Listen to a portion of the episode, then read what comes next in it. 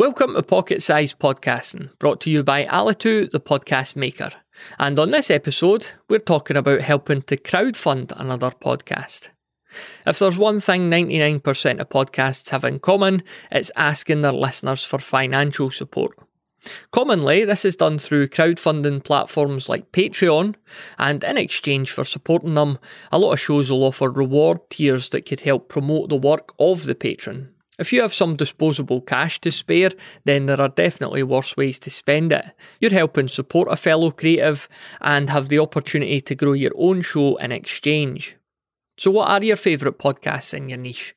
Do they ask for any kind of financial support? And if so, do they offer any rewards?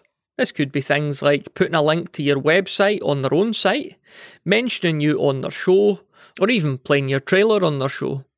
This could be yet another win win situation for all involved. Thanks for listening to Pocket Size Podcasting, and remember you could leave feedback for us quickly and easily over at thepodcasthost.com forward slash PSP.